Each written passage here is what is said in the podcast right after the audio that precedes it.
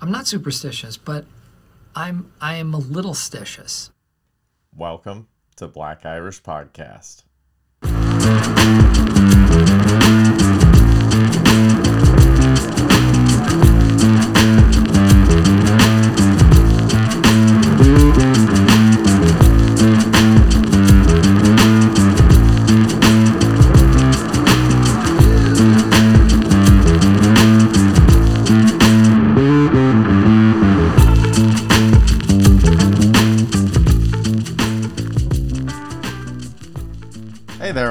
An all new Black Irish podcast with myself, Brendan McCorkle. Mike Crawford could not be with us today. He's currently wiping the sand out of his vagina from being such a wiener.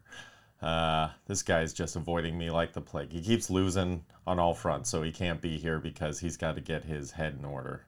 Uh, I get it, though. I get it. That being said, woo! Look out, man. Until the wheels fall off, right? Uh, we're going to take it all the way down today because that's how I do it. And Mike's not here to be a regulator in any way. So here we go, man. Uh, I will say superstitious.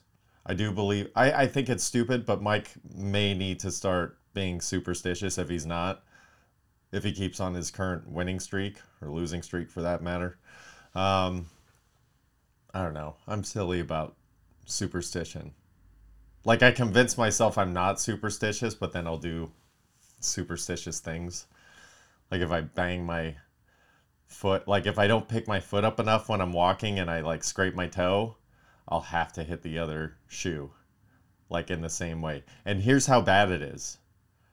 Like that's not even a superstition thing. That's just like a making it even thing. If it doesn't feel even, I redo it with both feet.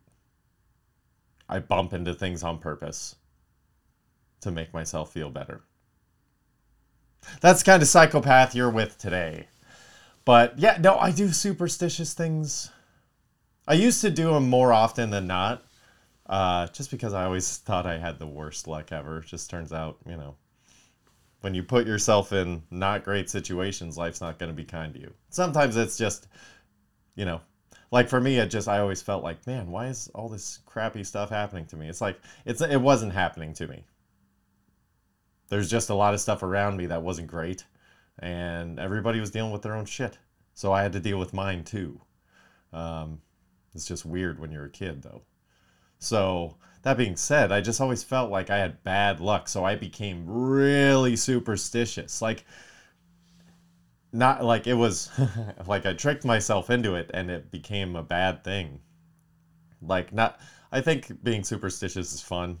I think it's silly and I think like anything else that's fun and silly, eh, it should be enjoyed from time to time. However, with me, especially as a kid, it got to be like, like I would tie my shoes a certain way. Like, okay, yesterday I tied them this way and it was a bad day. Tie them a different way today. Maybe that'll be different. And I would just go through like clothing was really big for me. It was funny because I always had crappy clothes growing up. Not crappy, but it was a lot of hand me downs and um, you know, like a few put together outfits. But that being said, it was just like I didn't it wasn't that big of a deal. Once you get over, you know, other kids being wieners about it, then it's like, oh, okay. It's just clothes. But like the superstition thing became a part of it because I was like, okay, if I start like I would start at my shoes. And then if that didn't work, then I would wear like I would wear the same pants a couple days in a row. Mind you, they might be purple jeans. It's pretty famous for wearing like teal jeans and purple jeans. That's what happened when when the kid across the street from you is two years older and Mexican. Yeah, go with what you know. But if I had a good day, I'd wear them back to back, or like save them, not wash them. Like, oh, those were that was a good day. Save those. But it was wild because the combinations that you can go through, you know, if you got five outfits as a kid and, you know, a pair of shoes, that's every day you could be like, those are the bad socks, you know? so I went through everything. Uh, so that's kind of where it started, I think. And then just from there, it's just like anything else, you know, with sports, it's like, you know, put your, I was in Little League, baseball, rally caps were a big thing in Little League, you know? Fun superstition. That was fun superstition. That was silly superstition. Rally caps.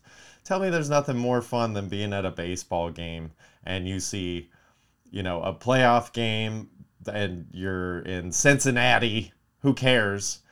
and it's a team that's been against the odds all year and they made it to the playoffs and there's two outs in the bottom of the ninth or it's just the ninth inning and they're down by a run and you got 10,000 adults and children all wearing their hats inside out and backwards and facing straight up. It's fantastic. That's silly superstition. That's fun stuff man. I love for i take being silly very seriously. I don't know if you know that about me yet. If you don't you will. But I, like so superstition can be cool. It can be fun you know? It's like if if the team scores where were you sitting? What were you doing i used to have a, crazy it was more of just an alcoholic thing but i like to you know squeeze every bit out of the orange uh, so I, there was a thing where notre dame's kickers were so terrible for so long like in the like 2010s range, right around there. They were awful, like legit terrible, to where extra points were not a given. And so it was, I was crossing the streams there. It was like, okay, every time they kick the ball through the uprights, whether it be an extra point or a field goal, taking a shot, you know, and sometimes I just would have to go Cavalier, go on my own, not cavalier, that's the wrong word for that. I'd have to go help me find it. Brain and people. Not rogue. It started with the C, the word I wanted to use. This is what I do all day. This uh, not all day, but this this is what haunts me. Is my brain won't move to the next thing until I, this thing clicks. I had to be very I don't know. I just had to get drunk on my own. I couldn't use any excuses for my team.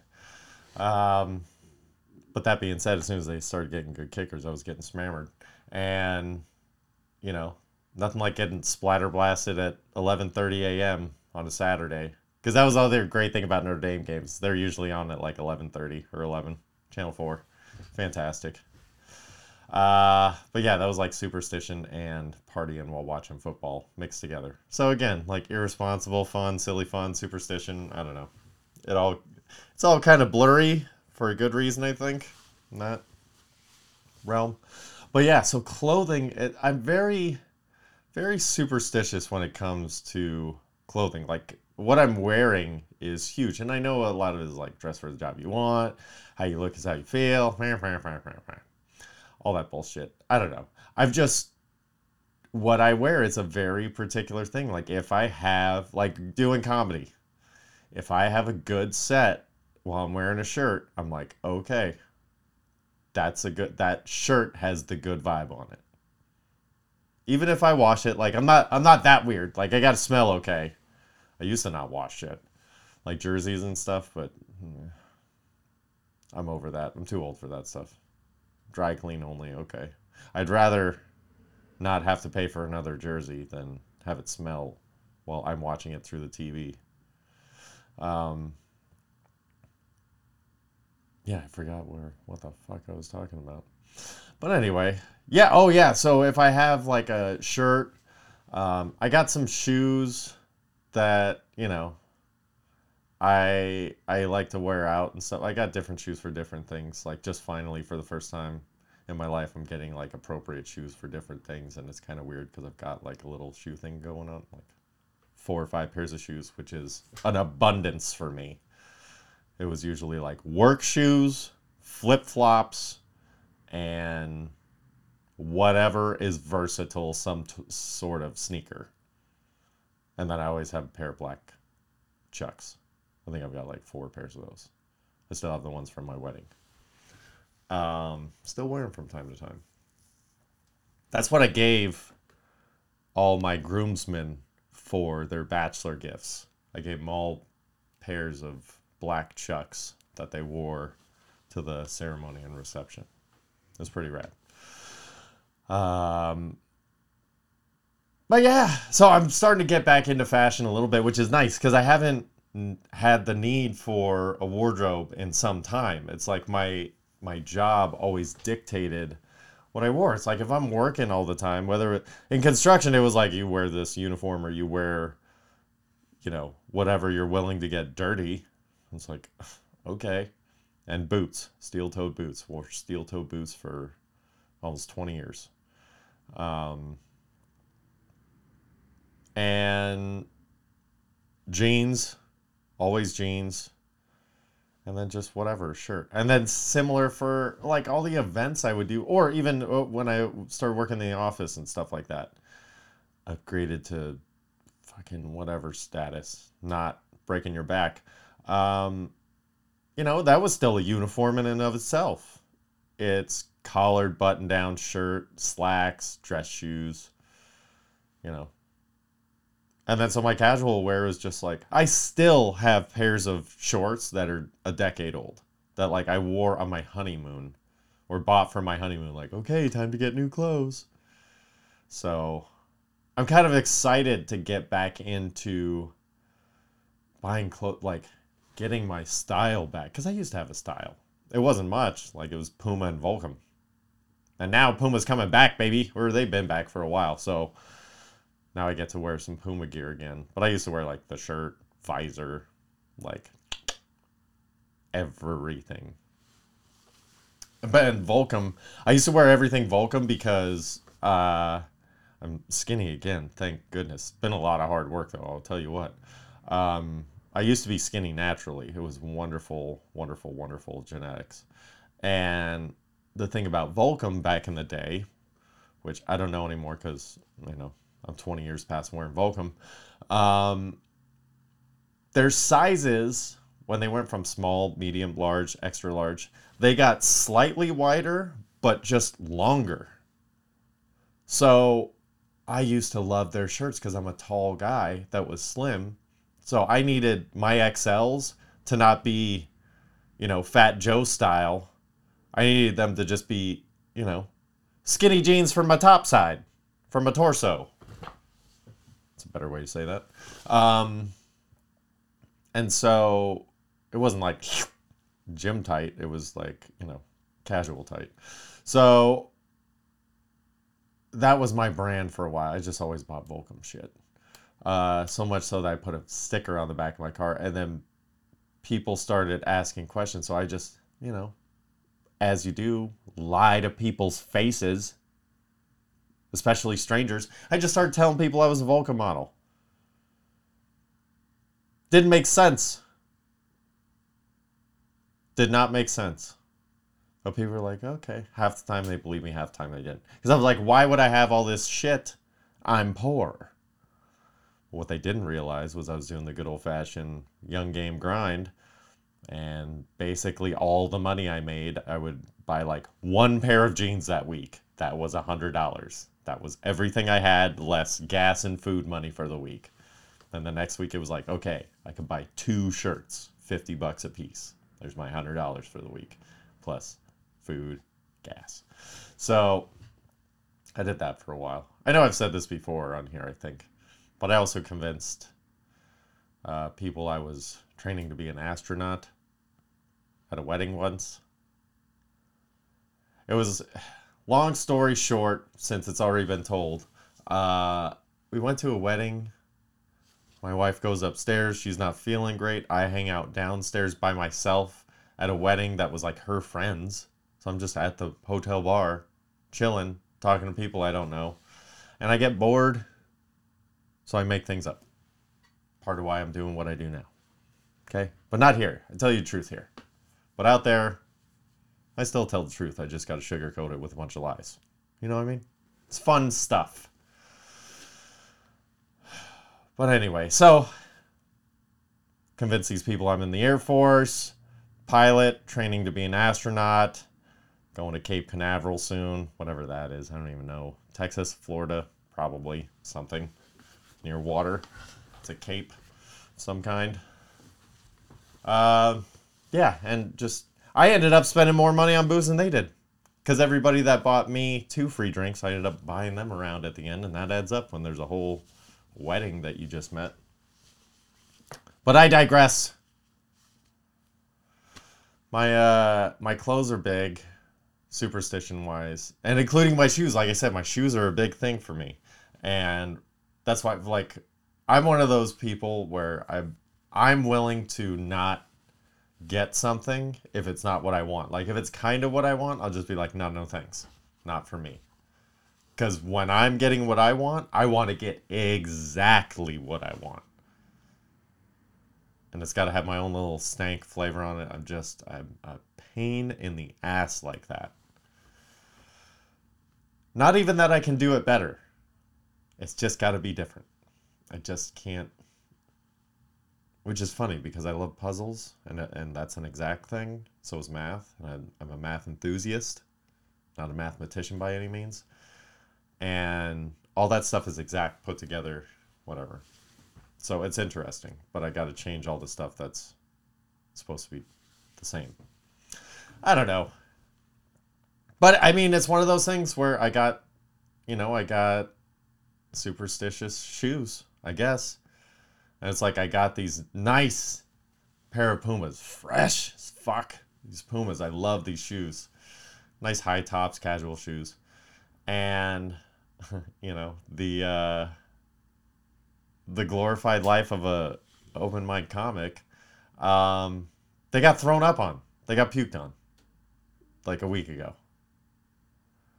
And you know, it's people think it's this glamorous life of going out telling jokes, hanging out with your buds, which that's all a part of it. That's a, actually a very important part of it because you got to make sure you're doing it for the right reasons. I think, if you want to be successful anyway, like in anything else, you can especially in art form, from my perspective, what I've seen, which is what we're all doing here, um, you can tell the people that are in it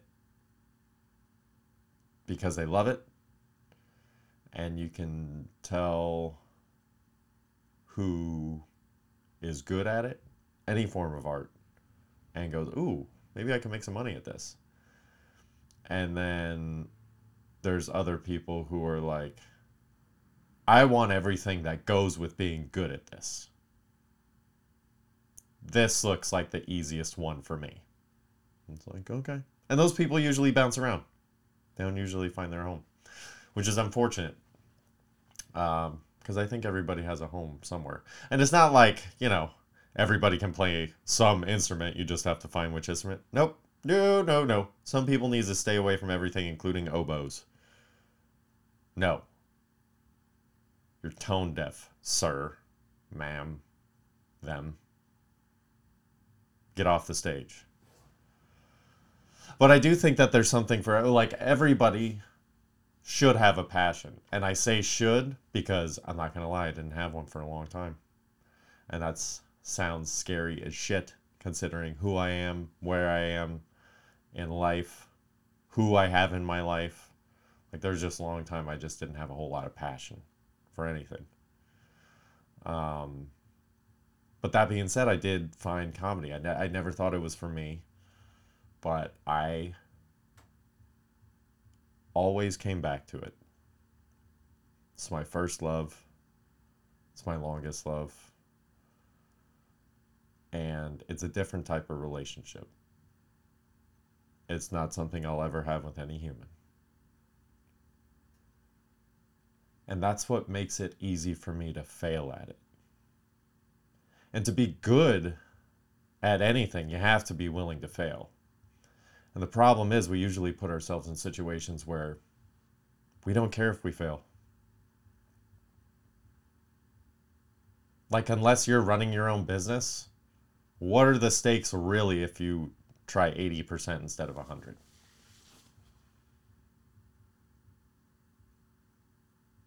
And I'm not saying everybody needs to quit their job and throw their hat in the ring. I'm just saying that there's passion out there that you can pursue for yourself. Because I'll tell you what, man, life as a comic on the come up, it's it's it's a hustle, it's a grind, man. But I'm always hustling. That's me. I it it hurts my brain to feel like I've got something left that I didn't use. It hurts me. Like I want to cry thinking about it. Um,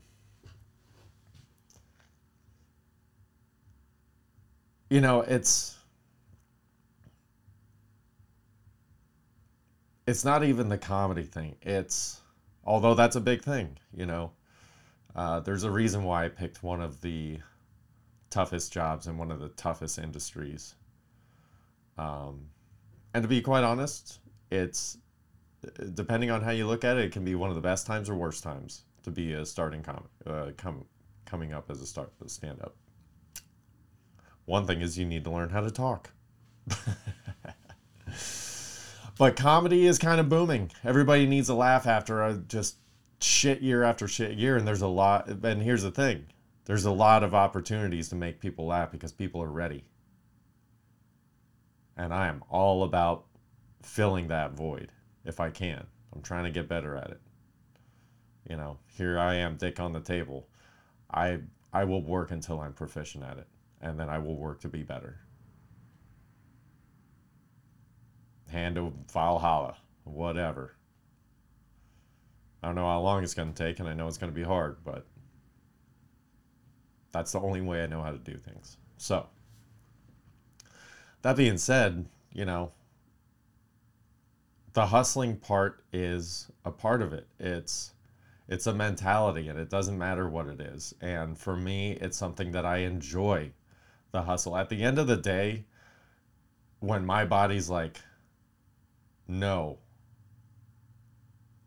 When I can't get off the couch but I'm happy about why I'm tired, that's a huge difference than just being tired.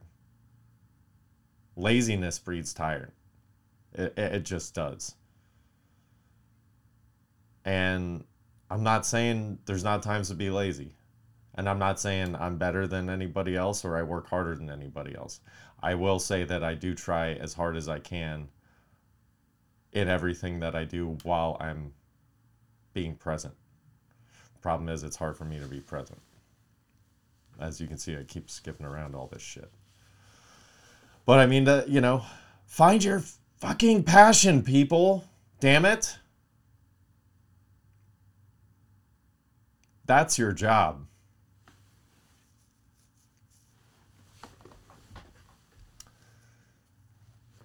That's your job on this earth. Find your fucking passion, pursue it with everything you've got, and love everybody around you that you choose to. It's the most simple and hardest thing in the world. But I encourage you to do it because it's worth it. God damn it, it's worth it. Listen, man, this I get to do, and I say that that way on purpose. I get to work my ass off, to hustle, to write, to come up with things, to try and be in good spirits, to try and lift other people up and fight to work on my craft three to five to eight minutes at a time. If I'm hustling, if I'm grinding, if I'm driving all over the place, I can maybe get an hour a week.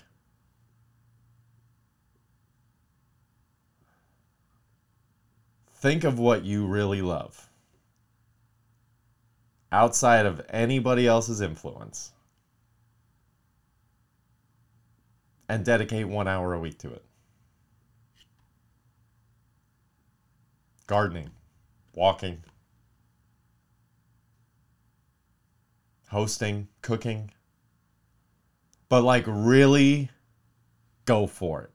A hundred percent for one hour a week.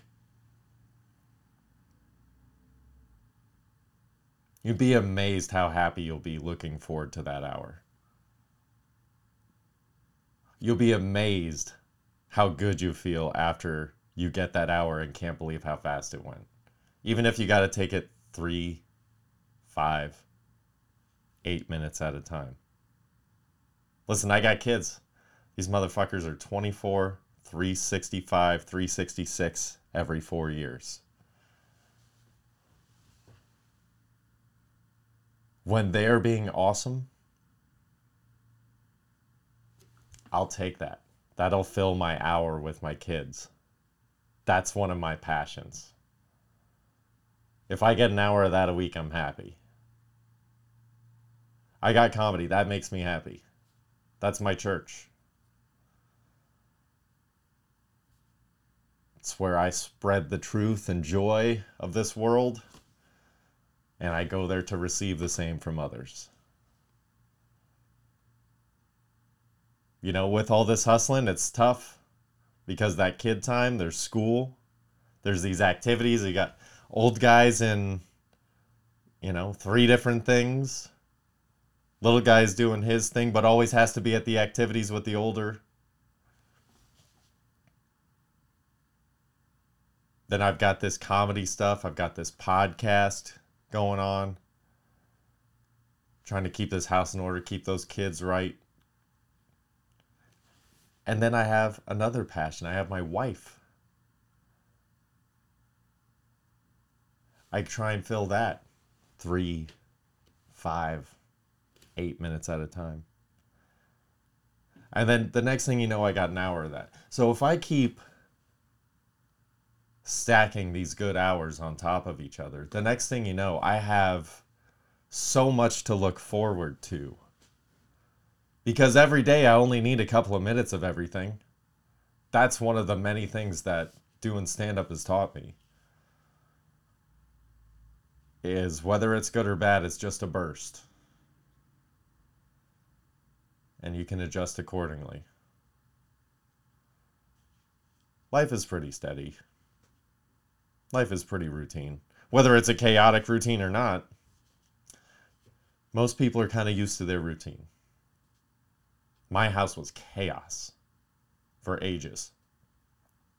Still is, but now it's good chaos because that's the kind of energy I need. You know, unfortunately, the LA lifestyle, not for the gla- glitz and glam and all that kind of plastic stuff, getting famous and whatnot. It's the hustle. I need the hustle, man. I need it. But you know, that being said, it's still all about keeping your mental and physical health up tip top, man. I mean, I always knew that mental health was going to be a hurdle for me, so I just kind of avoided it for a long time. I was like, yep, mental health, that's not for me. it's always the people that need it the most that you're like, uh, what? What? What? Listen, Crazy Bones Jones over here, half naked dancing in the street. You're telling me you're good on psychiatric care? But not even that, just processing your feelings. I'm still trying to learn how to do that. I'm still trying to learn how to have feelings, if I'm being honest. It's just easier to not have them for a long time.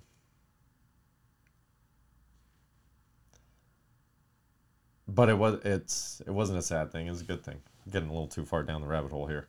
But you know, that being said, all this hustle, it's for the love of the game. That's what makes it all worth it, man.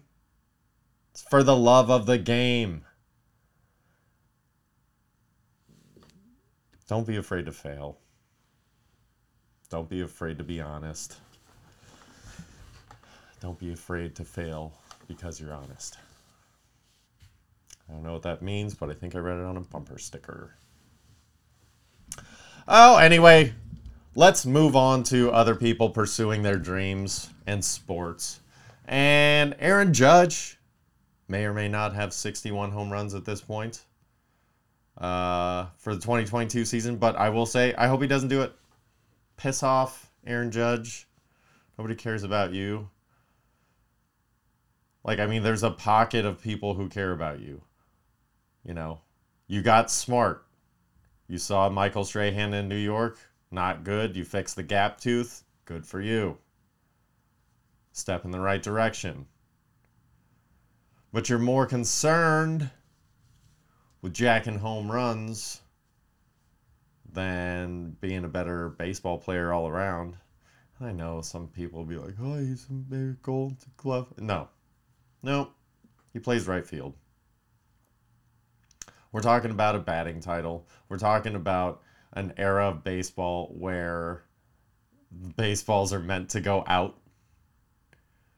And, you know, for everybody talking all this mess about steroid era and all these guys, listen, the technology when it comes to bats and how they're able to get it precise to the specifications that are allowed, which by the way, when was the last time anybody checked anybody's bat? Last time anybody checked anybody's bat was Sammy Sosa's home run. Run. And guess what? They only found out because it splintered and broke into a thousand pieces. They're like, oh, there's nothing inside. When was the last time somebody sawed one of Pujols or Aaron Judge's bats in half? Just saying. You know, I'll let Aaron Judge have his 61 when Roger Maris doesn't have his asterisk and Barry Bonds is known as the greatest home run hitter of all time. Then Aaron Judge, whack away, son. But until then, I'm just going to keep hoping that the Cardinals they keep finding a way to make the playoffs on like a hot run every year now. It's like what? I thought the Cardinals sucked, and then they're just like in the playoffs and like have a potential MVP or two on their team. It's like how. Remember when Matt Holliday was a thing on their team, and you're like, really, Matt Holliday? I think they're just. I'm telling you, they were like initial sneakies with the Astros and phones and all these tapping and files sharing and all this stuff. There's a reason Cardinals are good at cheating. They've been around a very long time. Cardinals hanging tough. Oh, piss off, Cardinals. And I want to say, I, I've been saying Subway Series, Mets, Yankees since the beginning of the year, um, since the beginning of this MLB season. And I think I'm going to have to make a slight adjustment. Mets, Astros. And that's because, listen, Dodgers fans, sorry, Charlie, you guys can't hit good pitching. And you guys are getting fluff right now at the tail end of the season, the back half that, you know, the last couple weeks, nobody really cares. Especially the teams you're playing that are not even fighting for playoff positions, all this stuff. It's just like, it's batting practice right now. It's batting practice.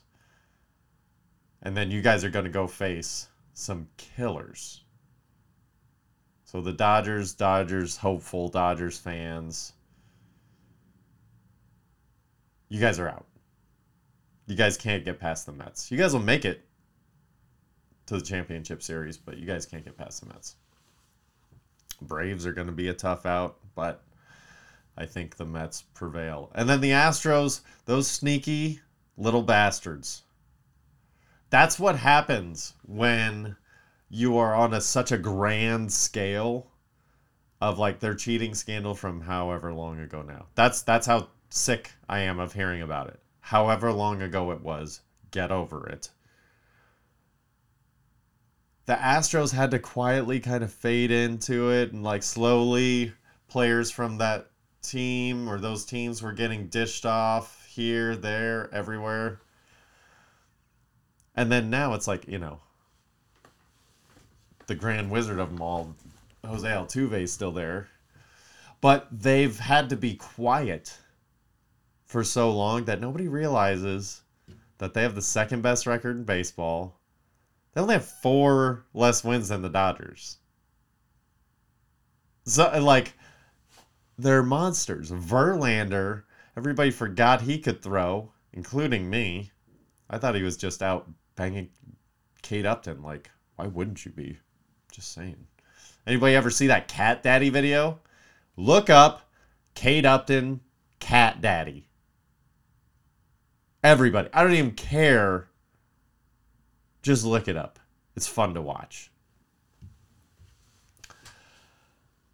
So yeah, Mets Astros. I think the Mets will figure out a way to lose in epic fashion, and then everybody will hate the Astros again. So I'm kind of zagging on that as well. I had the Mets taking it. Well, actually, no. I had the Yankees beating them. Yeah, so the Mets will make it to the series and not do anything, which, yeah. Because if you can't hit in the World Series, then you can't win. But you could pitch yourself into the World Series. You just can't win without hitting. It's one of those things you don't get unless you do. Oh, speaking of what I don't get and what I do, NFL. We've been through three weeks of the NFL season, and it feels wild to say, but week four, that's like 22% of the way through the season, not including playoffs. Is it too early to start getting sad that football's going to go away? It's like when you see a marriage you know is not going to work, but this reception is just mwah. I don't know. So that being said, Miami Dolphins 3 and 0. The Kings of the AFC East. Who would have guessed? They had a lot of people actually. They kind of had the potential to do it, but I'm still I'm waiting for them to be the Dolphins. But the problem is they have so many dynamic players. It was always Tua was always the question. And right now Tua is like second in passing yards. Crazy. But outside the Bills, like the defenses he's been playing hasn't been all that great. But I mean, I'm telling you, they have weapon upon weapon upon weapon there. They have two of the best receivers in football on the same team. And then they have like four running backs who are all number one A, B ish that are all fighting for time. So you could just go with a hot hand running back all day in Miami. They're still not a playoff team. Because they offer Ben don't break way too early. They're like, we can come back. Yeah, that's not a good mentality to have for a consistently winning team. Um, Jacksonville also winning. I've actually made some decent money on Jacksonville this year because they're always underdogs. Or I think they were favored a couple weeks ago. But um, yeah, Jacksonville's not as bad as everybody thinks. Which I think they're still not as good as they are right now. I, it's only they're only two and one, but I mean I think they'll finish with a. It's hard to say. Jacksonville will probably finish with a slightly sub 500 record. Okay. That was about as close as I could do. That's I can't say they're going to have a winning record. They're Jacksonville. Nobody's scared of Teal. It's a thing. Nobody's scared of the Raiders either. Speaking of Suckfest, the Raiders, ah, oh, I did it for my brother. I jinxed him because just in case, on a fluke, which I should always trust myself, not my cohort. It's missing like a bad wart. Uh, I bet on Derek Carr and Davante Adams separately to win MVPs just in case something wild happened. I had to hedge my bet. But I'm so glad I'm wrong. It was such a good investment. I'm sweating my tits off over here. It's it was such a good investment to have the Raiders suck after all this hype and all this. It's going to be the greatest offense ever in Fresno State Bulldogs. Fresno State sucks for a reason. Okay, you can't have one good player, one mediocre, overhyped player, and then a bunch of confusion. Doesn't work like that. So I'm glad the Raiders suck. They're going to be one of those teams that, you know, they're going to end up like 7 and 10 cuz they'll end up going 7 and 7.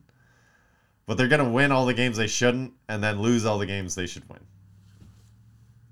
The Raiders.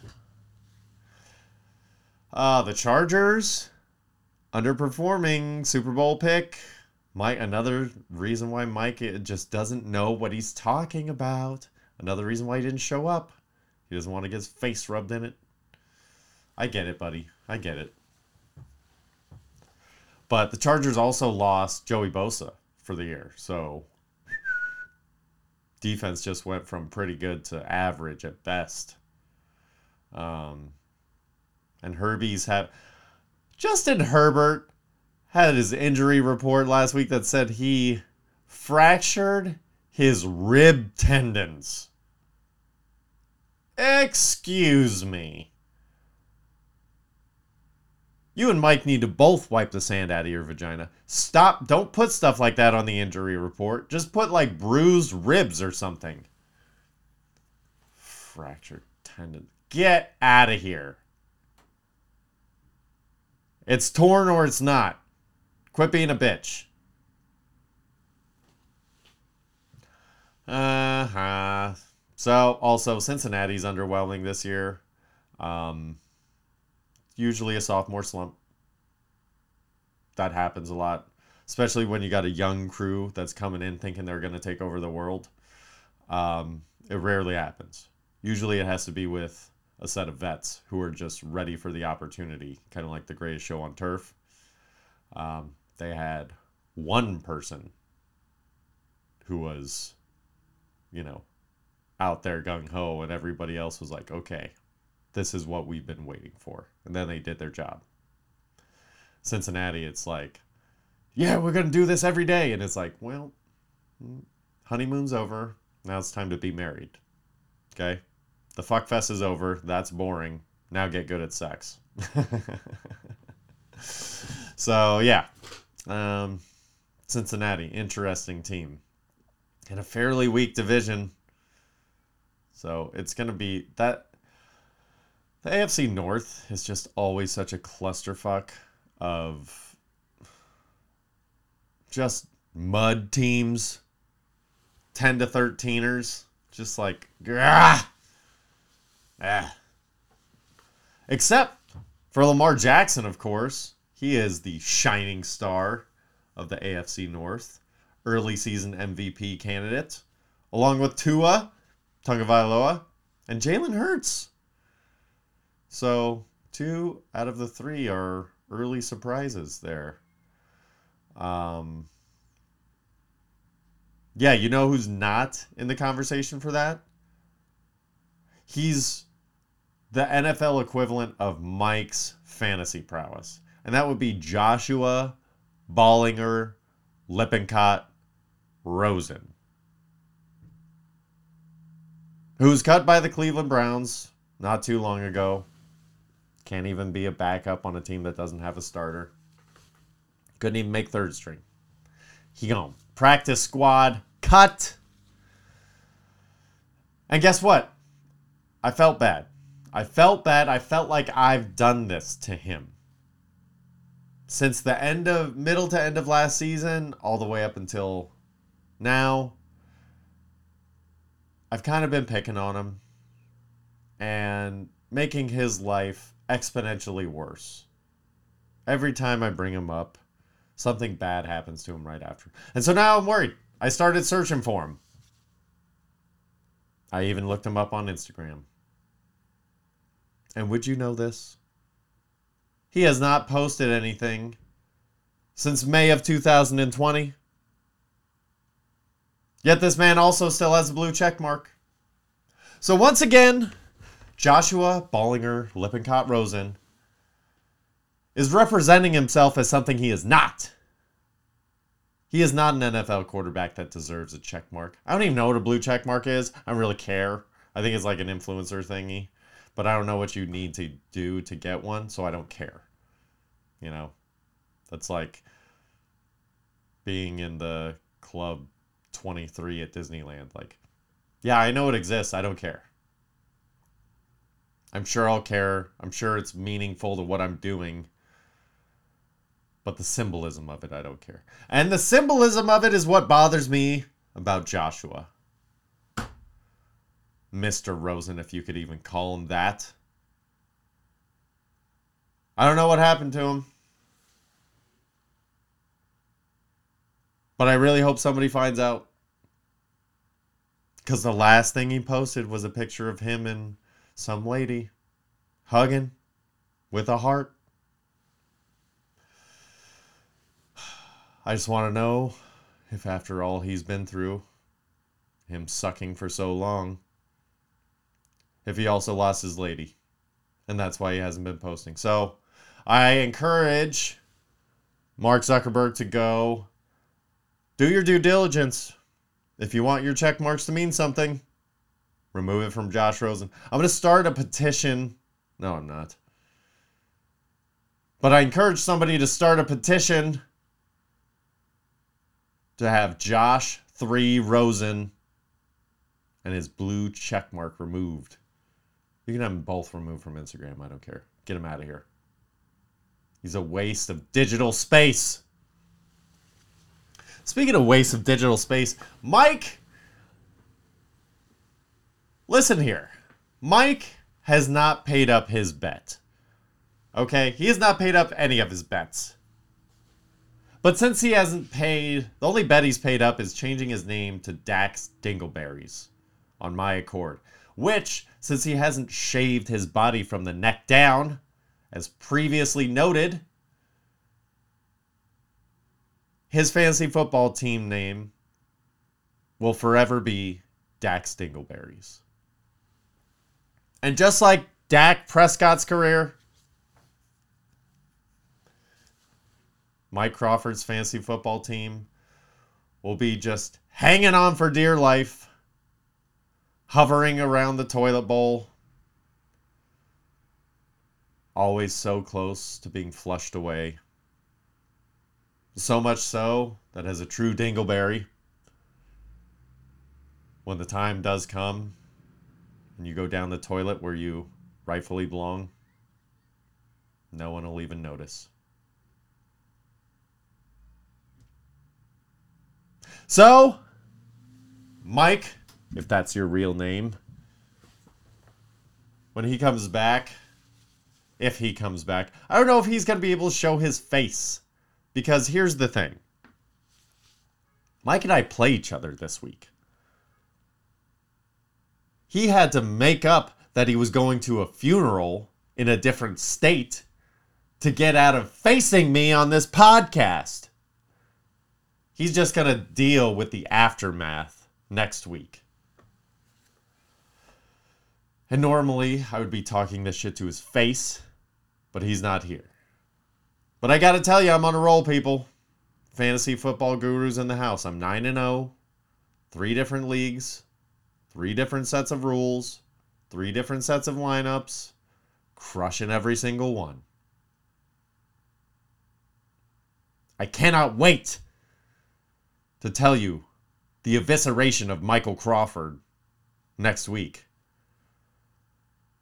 And we will crown him Dax Dingleberries for all time. All right, well, that's enough of that. I told you it was going to be weird today. I'm hot as balls. Sorry. Getting all fucking cold sweaty over here. Um, yeah, my little vest, it's not covering as well as I had hoped. Oh well. I'm fucking sweating. It's like 100 degrees still here. Los Angeles coming up on October. Um, but that's all right. It's gimmicky anyway. Look like an old man. I was laying into it. Uh, that being said, I'm watching. I don't know. I'm watching stuff like an old man these days. I can't help it. I've just. I've always kind of been an old soul. I don't even know what that means. I just. It feels good when I say it. Not like I've always been mature or wise, because I'm neither of those things still now. But more of just like I'd rather hang out with old people than young people. You know what I mean? Like, chill out, you whippersnapper. Get off my artificial turf. But anyway, so I've been watching stuff like that. I have some comedy homework that I got to watch uh, for Madmen only. I don't know if I've said this already, but if not, I really need to do it. Uh, about Del, the stories of Del Close, who was very famous uh, improvisational comic, very funny. Um, so I'm gonna check that out on Hulu. There are some things that I saw on Netflix. Mm. Blonde is supposed to be like a dramatic biopic. Like I don't know that it's supposed to be very accurate, and here's why I'm starting to get on these things like an old man. Because look, Ana de Armas is playing Marilyn Monroe. You get a beautiful lady to play a beautiful lady. But it's written, and here's the thing it's written from a feminist perspective. So, while I do enjoy Marilyn Monroe, I enjoy her story beautiful, tragic, chaotic, my kind of person. Um, while I enjoy that, this is not like a documentary. This is not there and here's, you know, same thing with like the Elvis thing. I'm like, is it really like a biopic? And it's like, no, it's not. They take one or two hearsay stories and they write an entire movie around them. You know, like I want to see the Elvis biopic with all the nasty stuff in there.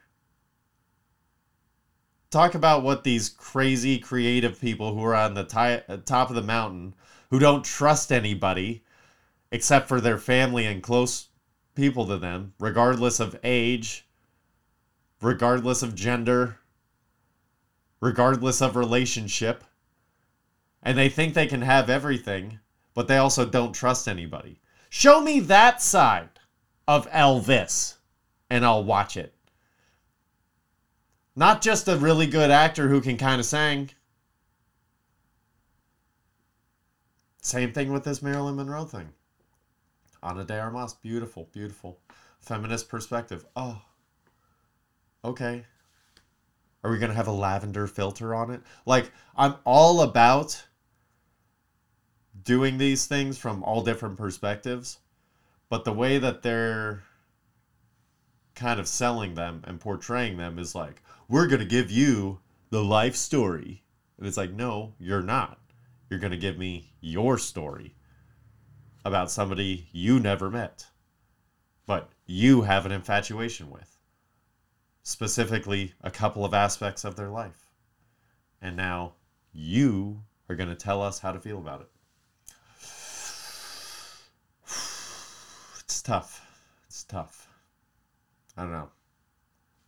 So, for that reason, I won't be watching Blonde. I won't be watching Elvis. But I will be watching Facing Nolan because Nolan Ryan is one of my favorite pitchers of all time. Been really baseball heavy the last couple weeks. Um, Satchel Paige and Nolan Ryan, back to back. Um, this is like a documentary uh, about Nolan Ryan and his amazing 27 year career. Uh, I think it was 11 no hitters. No, 19 no hitters, seven perfect games, something outrageous. Um, so I'm very much looking forward to watching that on Netflix. Facing Nolan is a new documentary about Nolan Ryan. Uh, there's a new see here's here's another thing. Here's a biopic I'm actually interested in because they're not selling it as anything other than Oprah celebrating the life of Sidney Poitier And so Sidney is on Apple TV Plus.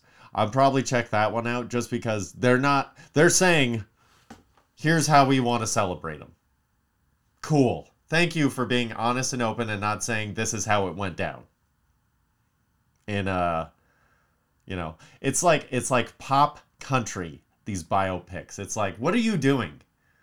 You're taking like a shiny, you know, show that's like for for the masses and then you're taking like hardcore fan stuff and then you're trying to mesh them together and it's just not I get it. It's a moneymaker, but somebody who's trying to make, you know, legitimate content, it bothers me. It's always kind of bothered me though. Like I just it's not for me type of a deal. Um but that being said, I forgot that I went and saw Bullet Train. Like a week ago or something. I don't know. It came out. I went and saw it. Slept through an hour of it. It was good. It was good. Action flick. It was one of those movies where I always fall asleep in the movie theater. It's just a thing. When my body's not moving, it goes, time to shut down, buddy. Um, that being said, I went to a show at like a eight o'clock showing, and I made it through the first like 35, 40 minutes before I fell asleep. I was like, this is actually pretty damn good. It's an action movie on a train. You're only going to get so much of this. You know, everybody talks crap about it, but everybody loves speed. That was on a bus.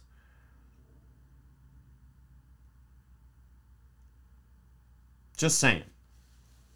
So, Bullet Train was fun. I enjoyed it. It's good, fun flick. Put it on at home when it comes out on a streaming service. You don't need to go to the theater for this thing. But it's fun to watch. Watch it on a Friday night when you have nothing better to do but get stoned and eat Pop Tarts.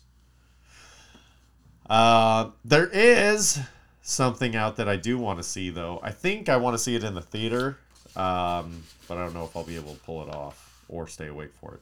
But The Woman King, Viola Davis is all yeah, jacked. Uh, looks great. I'd love to see it. And I did see something on Netflix to wrap up what I've been watching. And again, I saw mm, half of it. It wasn't as great as I was hoping, but I watched The Munsters. The Munsters has a movie on Netflix that just came out. And while I'm not a huge fan of this particular reboot of the movie, um, I was a huge fan of the show growing up. I'm old. Er. I'm not I get in trouble because I'm kind of just like at all these weird middly points, like these slightly above average points. It's like decent looking, decent house, decent like everything's decent. But like nothing's great. Nothing's over the top. Nothing's I forgot where I was going with this, but there was a point that I'll never make. Um, something about the Munsters. I don't fucking know. This is what happens to my brain. But anyway, I love the Munsters growing up. And so I would watch some of those shows. So I thought for this week, top I'm still sweating. That's why I lost my train of thought there. I was like, how much sweat is gonna go on this microphone? Um top five throwback shows. So the Munsters being one of them. I love the Munsters growing up. Okay, the reboot didn't do anything for me. Uh, the characters, it's just it, it felt out of place and kind of slow, which is not supposed to be the Munsters. It's supposed to be silly, hitch over the face with it right off the bat. Um, I was more Munsters and Addams Family, so my top five throwback shows for me Oh yeah, that's where I was going. Ha ha ha, bastard brain. This is what happens when you're on stage for three to five minutes at a time. You forget what you wanted to say, and then you're like, shit! I gotta wait another three days to go try that again. And then you mess something else up. Um, and I forgot again. Damn it, Jim! Munsters. Above average. not great. Pops in your head. Damn it. It'll probably come back again. I don't know. I'm gonna keep going. Munsters. And then um Damn it, I want to talk through it now because now it's bothering me. Again, this is what happens to me and I can't function until the thing in my brain clicks. Um shit, man. It's above average, but what? What? Above average, not great. What? Fuck you. I love you, comedy. Damn it. Anyway, Munsters was good. Addams Family wasn't that great to me. I was just a split. So, Munsters. Um, Fraggle Rock was my jam on the mornings, like Saturday mornings. Fraggle Rock was good. Uh, my favorite after school show was, well, when I was a child, child, uh, Gilligan's Island. There it is. Okay, back to it. I told you I'd find it again. I can't say that I'm old because I have friends I do comedy with that are like, dude, you're not quite 40. You're not old. But then I also do comedy with all these people who are like trying it out just out of college. And they're like, man, you're old. I don't get that reference. So I'm in between. It's this like, I was born in 84, okay? So don't hurt your brain with the math. But it was like Gen X or and millennials or Gen Z and millennials, like whatever that crossover is, like that's right about where I am. Like right as the shift happened. So I'm in no man's land. And it comes through when I'm trying to explain stuff that I'm like, oh, do you get this reference? And it's like, it's a little too old for you and uh, a little too young for you. Like, son of a bitch. Why does everybody have to be in diapers or Vietnam that I hang out with when I was 12? You know, like, shit. Anyway, so, oh, thanks, brain. Munsters was a good one. Fraggle Rock was my like weekend morning treat, Saturday morning cartoons. I was a Fraggle Rock guy. The Muppet Show, my favorite of all time. That is my favorite show ever made. Ever. That's just it. Um, Gilligan's Island was my favorite after school show when I was a kid, getting home from like kindergarten, whatever. It was always on it. Uh, it was on after the Monkees at like 2.30 or something like that. Uh, love me some Gilligan's Island. And then, I mean, when I got older, it was Saved by the Bell. That was a good one. But I'm talking throwback when I was like younger, like first live action type shows. Even though Fraggle Rock and Muppets are puppets, I get it. I don't care. It's my favorite shit. Um, and then Family Matters. Family Matters, or The Urkel Show, as some of my beloved friends call it. Um, I love Family Matters, man. It was so damn good. Oh, Carl. And then Carl was in Die Hard, and everybody's like, what the fuck is Carl doing in Die Hard? so good. So good. Reginald VelJohnson. Shout out to you, sir. You helped shape my childhood. As did, you know, honorable mention, TGIF in general. They used to call it Thank God It's Friday, and then realized in the 90s, like, mm, we can't put God and stuff. They're like, okay, TGIF.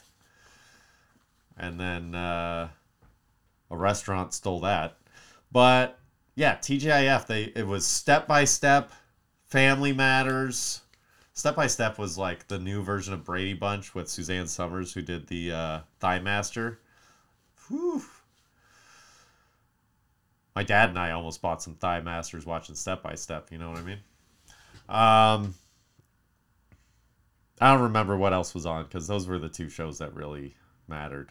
Uh, Salute Your Shorts was on Nickelodeon. That was a great one. And Hey Dude sucked. Anybody that likes Hey Dude, you suck too. Your taste is boring. You're a child, you want to watch people ride horses on a ranch? Come on. I mean, That being said, I was at the generation of like the tail end of Goosebumps. Like it was just coming out like once a month on like Fox or something. It was a big deal. Like Night of the Living Dummy. Yeah, say cheese or die. Um, that was another honorable mention. But anyway, it's been fun being here solo. If you have made it this far, God bless you. It's not easy hanging out in my brain, especially for an hour. So, uh, that being said, thank you very much. If you need to get my voice out of your head, do yourselves a favor. And I'm going to go the opposite of what we did last week. Last week, Mike picked the A, he picked a pop A, and uh, I picked a reggae Z. This time, we're going flippity floppity. So, for uh, we're going to do atmosphere and Zedd for the Spotify playlist of the week if you need to get my voice out of your ear holes. And do us a favor. Do me a favor first and foremost because Mike isn't here, so follow him last. But follow me on Instagram. I'm at Brendallis7. Mike is at Black Irish 213. We are at Black Irish Pod. And check out my Instagram for upcoming stand up dates. Uh, starting to get booked on some shows. Uh, the one that I care about the most right now is on October 9th at the Good Night and that is in North Hollywood on Burbank Boulevard. Show starts at 6:30 and it's a donation show. You can literally donate anything for this charity show and you get a ticket. Donate whatever you want. If you literally are just like mm, a dollar. Okay. Give a dollar. Be there. Hook a brother up. Not me. It's for trees. But uh, friends hosting the show, a friend's producing the show. It's his second one. Um, so I'm very, very happy to be a part of supporting that. So uh, check us out each and every week. Black Irish Podcast every Thursday coming for you. And check me out on Instagram if you want to see me do stand up anywhere soon. And other than that, be good to each other, be good to yourself. Find your passion, pursue it. Be unapologetically yourself as long as you're not an asshole. I love y'all. Take care of yourselves. Peace.